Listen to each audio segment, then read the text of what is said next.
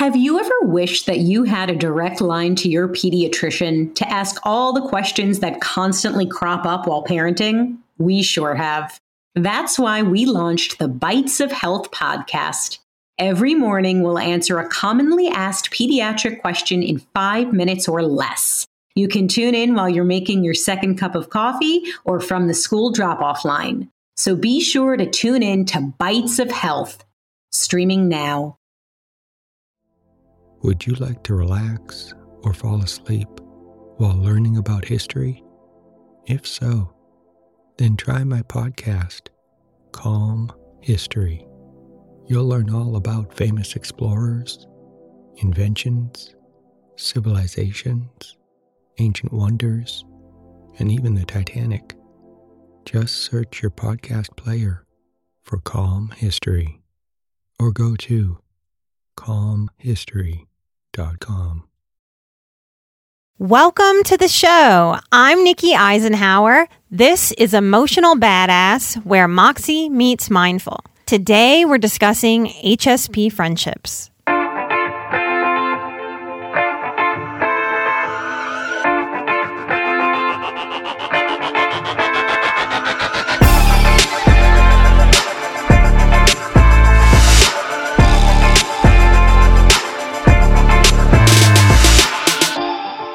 We released a Patreon-only episode on loneliness and alone. I wanted to follow that up with an episode here on HSP friendships. The best way for me to do this is to share with you about some of the closest friendships I've made. My first story is really simple. It's how I met my good friend Tanya almost 15 years ago. We were in graduate school together, and we had seen each other and worked on some different projects together, just getting assigned or randomly assigned by teachers or groups in school. I saw her in classes. I noticed her, but I hadn't really approached her yet. One day, she walked in class and sat next to me. I didn't know back then that I was an intuitive, that I was an HSP, that I was an empath. I had no idea about any of those words or what they meant. And immediately when she sat down, I got hit with a wave. And I like to think of myself as inappropriately appropriate or appropriately inappropriate. And what blurted out of my mouth was, "Who'd you sleep with last night?" And Tanya is an unflappable person. And I could see the shock and surprise on her face. So I knew I was right. And she sort of mumbled something under her breath, unable to figure out how I knew that or why I knew that. I found out later that that was the first time she hooked up with the person she's still in relationship with, a decade and a half later. From that moment on, we were just friends. We just connected. Later, she'd become my boss, and our friendship would withstand that too, very beautifully. So she's been my friend and my teacher and my boss. And interestingly enough, she's not an HSP, but she does respect my feelings. She does believe the extrasensory things that I feel and that I sense and that I figure out. She's been a tremendous friend and support to me over the years. I'm also going to share with you today how I met Troy, a lovely friend of mine. I met him in Texas, also a Louisiana-born boy. He is a brother and a friend. We started our private practices as psychotherapists at the same time in Houston. I'd given myself the assignment of saying yes to whatever popped up at that time. I was scared. I was vulnerable. I didn't know what I was doing in business, and I just kept saying yes to things that showed up. I received an email from an organization called DBSA, Depression Bipolar Support Alliance, and I'm happy to give you guys a plug. To my knowledge and awareness, DBSA is one of the best operating nonprofits that are out there. But when I got the email, I was tired, I was frazzled, I was raw, and I read it as a volunteer opportunity. And I got frustrated. I was trying to make ends meet, trying to make my bills, just like so many of you out there. And I thought, I don't have the bandwidth to volunteer for something. I really need to feed my bank account. But I've committed to saying yes to things. So I responded with a yes, and I showed up. Now, anyone who's driven around Houston knows how bonkers it is to drive around there. I got a little lost. I I was rushing. I was late. I couldn't figure out how to park, where to park for the building. Finally made it into the building. I was dropping things, stumbled into the office where I asked the secretary, "Where's DBSA?" She pointed to me in a room, gave me a funny look. I hadn't noticed the big DBSA sign. And I walked in that room and Troy was sitting there with two other women.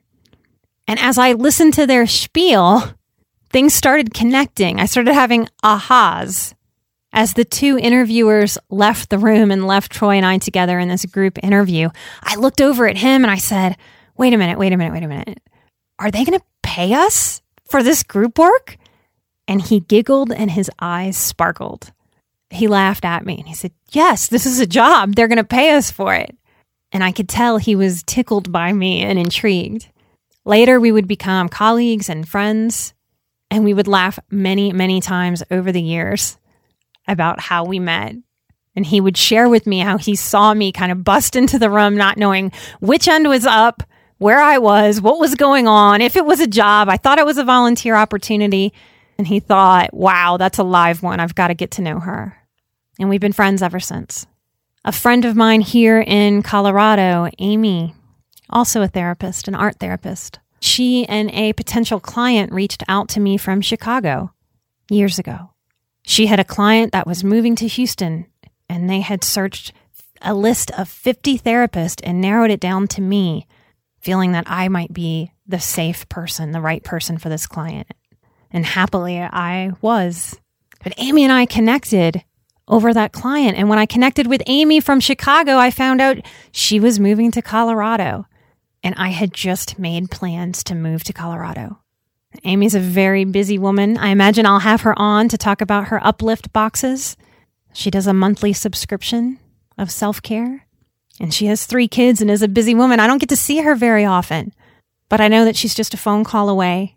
And there's a connection there that's special and that I imagine will carry us into old ladydom. I want to use these 3 friendships in my life to try to show you how HSP friendships feel. Would you like to relax or fall asleep while learning about pivotal moments in history? If so, then try my new podcast, Calm History. It's a time machine of tranquility, filled with immersive and fascinating stories from history. Prior episodes include The Pilgrims, Marco Polo, Henry Ford, Joan of Arc, Jackie Robinson, Klondike Gold Rush, Ancient Greek Olympics, Easter Island, and the Great Pyramid of Giza. There's also a 6-part series about the Titanic. Just search your podcast player for Calm History or go to calmhistory.com. I did the HSP workshop live and in person in Houston this year and brought together, I believe there were 23 or 24 people. And my hunch was that relationships would happen, friendships would form if I just got HSPs in the room together. I had a hunch, maybe from how some of my deepest, closest, safest relationships, friendships have been over the years, that there's something very instant that sparks. It was one of the most beautiful workshops of my life to watch that sparking happen. Friendships were made. HSPs, we can walk through the world feeling pretty lonely and isolated at times, knowing and thinking and believing we have to try to make friends. We have to work hard on it. Where do we go? What do we do to make these friendships? And of course, we need to work on it and put ourselves in places to make these friendships.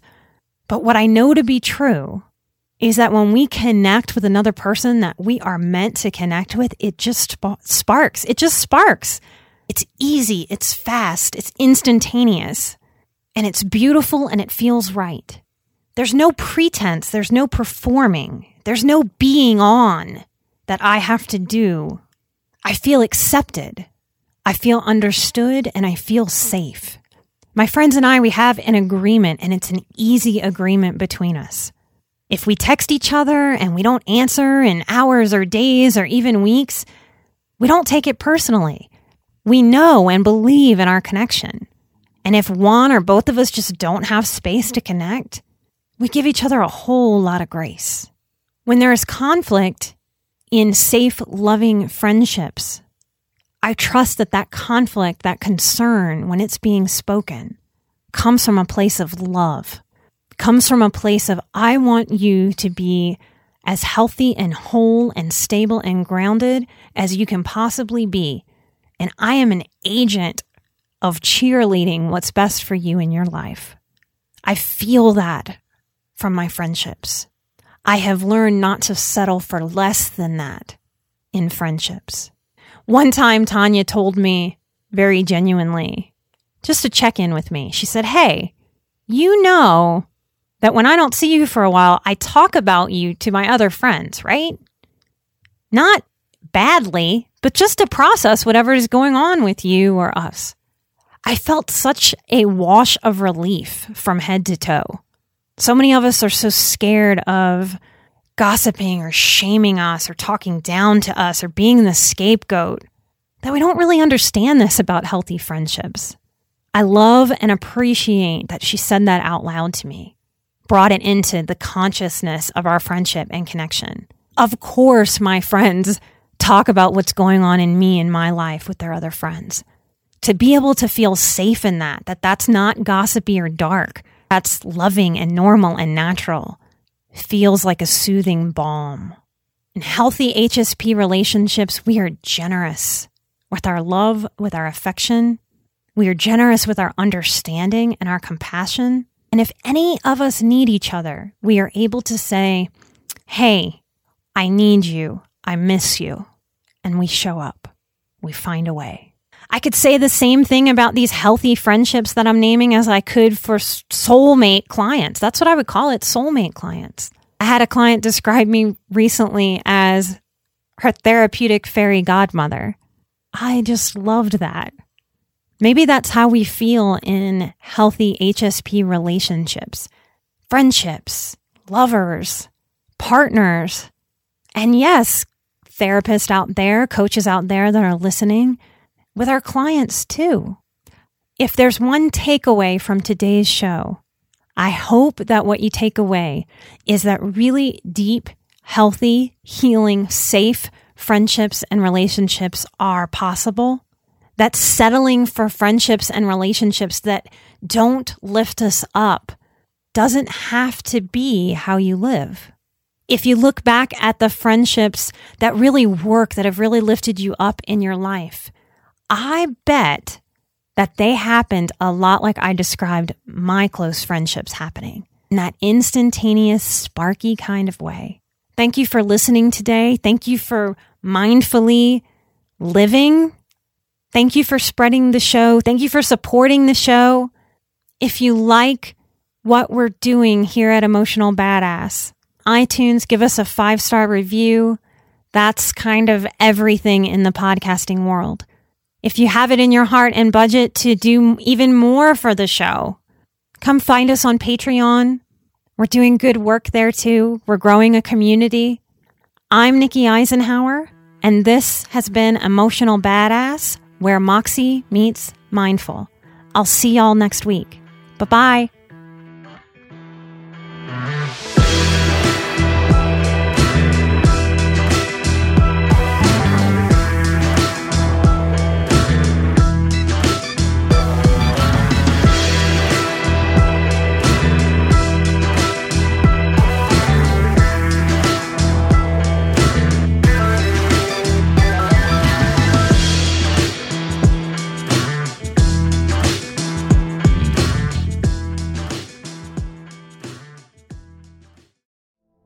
Would you like to relax or fall asleep while learning about history? If so, then try my podcast, Calm History. You'll learn all about famous explorers, inventions, civilizations, ancient wonders, and even the Titanic. Just search your podcast player for Calm History, or go to calmhistory.com